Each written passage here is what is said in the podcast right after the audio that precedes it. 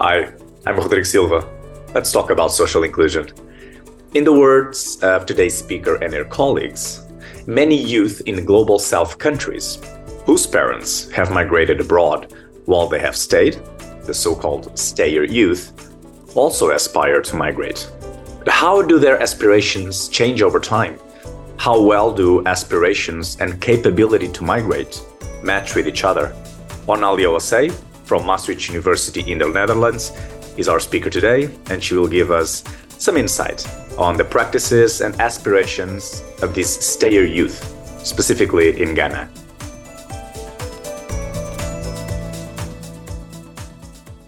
Hi, Onallia. Welcome to our episode. Hi, Rodrigo. Thanks for inviting me to be here. The first question for you would be why is this topic so important?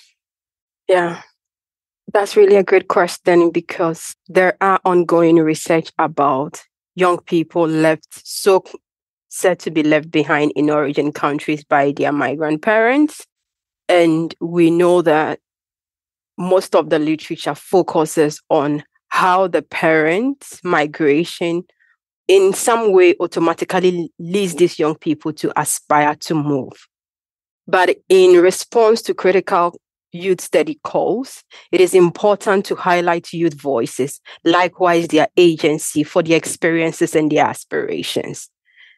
And so we decided to engage with the so called left behind, which, as you rightly introduced, we call them stayer youth, to understand how they choose to aspire to stay or move whilst their parents are international migrants and how that changes over time in relationship with the required means for the aspirations they have set for themselves.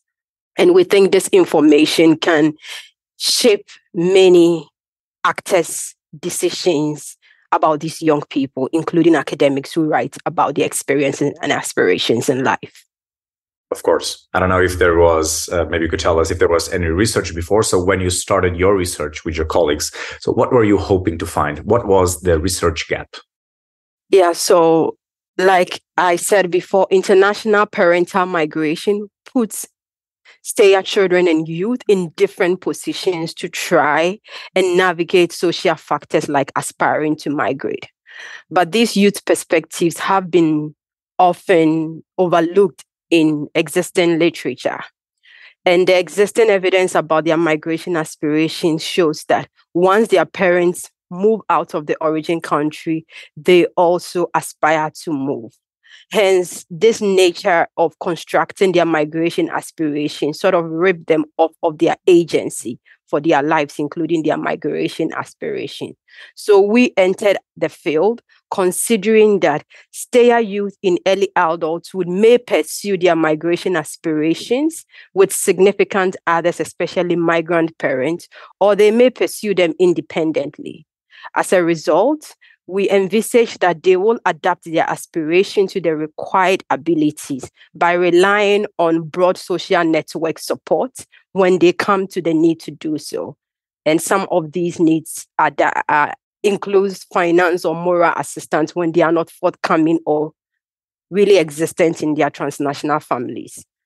Of course. Onallia, let us know about the findings of the article now. So our article first shows when there are alignment or misalignment between stayer youth migration aspirations and the required means to pursue those initial migration dreams, desires, or wishes. We also show how the young people try to acquire the necessary means for changing aspirations over time. Our broadest observation is that Stayer youth migration aspirations are not static, as we often assume or has been found.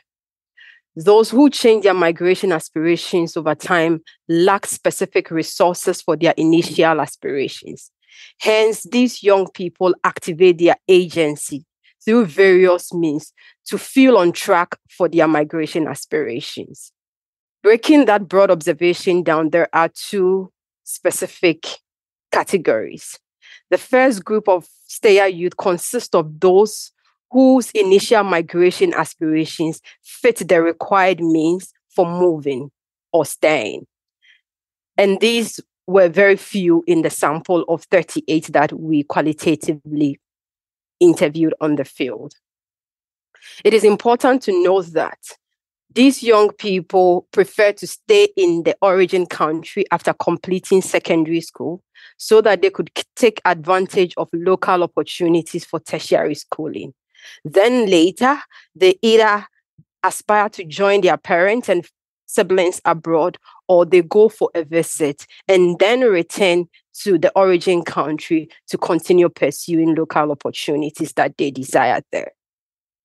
The majority of the young people are in the second category. And it is important to note that they, their initial aspirations does not line up with the required abilities or capabilities for wanting to move out. So it is said that they are experiencing what is called involuntary waiting to migrate. These young people prefer to move out of the origin country as soon as they complete secondary school either for family unification or for international students mobility and international labor migration. To them, it is better to move out for the so called better opportunities abroad than stay in the origin country where opportunities for their future are limited. So they adopt various strategies that we want to encourage your participants to access our article on your website to learn more about the different strategies these young people try to use to navigate their migration aspirations in relation to the required abilities for that. And uh, my question would be so, what now? Can you indicate to the researchers and our listeners what comes next in this topic? So, what's the research gap? Because your article focuses on Ghana. So, perhaps another geographies to be considered, another education levels to be considered. What can you tell us about that? This study, unlike most of the existing literature, used temporal ways of collecting the data and also analyzing the data. So we realized that there is a need for more longitudinal studies to better understand how parental migration specifically shapes stayer youth experiences and aspirations in different family contexts and also in different locations, possibly as you said.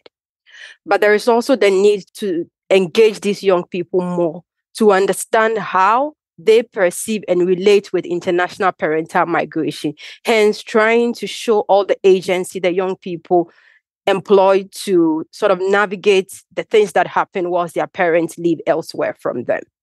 By so doing, youth centric studies and longitudinal studies are able to enrich what cross sectional and adulthood centric perspectives help us to understand about stayer youth lives.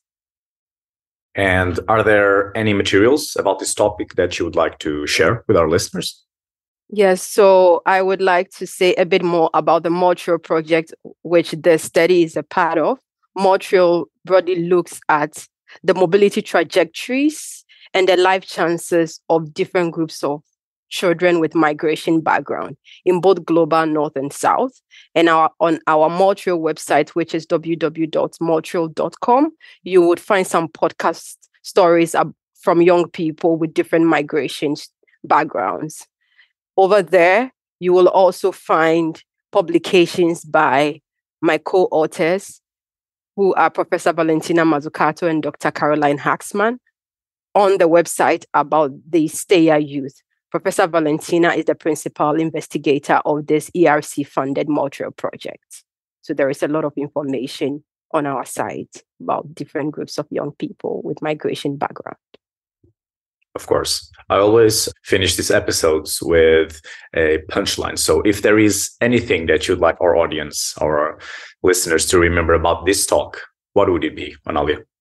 I would like to echo that generally more stayer youth desire to move out of the origin country for different types of migration. However, they do not often have the required means for their aspirations.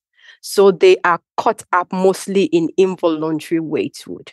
Notwithstanding, stayer youth try to exercise their agency for their lives, including their migration aspiration through a broad social network, for example, for migration information, emotional support, and the required finances for their migration aspirations. And it is nice to be here to talk about the perspectives of different groups of stayer youth. Thanks for having me. Absolutely. Thank you, Onallia. This episode is available on the Let's Talk About Social Inclusion website. on Cogitatio's YouTube channel, as well as in Spotify, Google Podcasts, Apple Podcasts, and other directories. Onallia, it was a pleasure. Thanks. Have a nice day.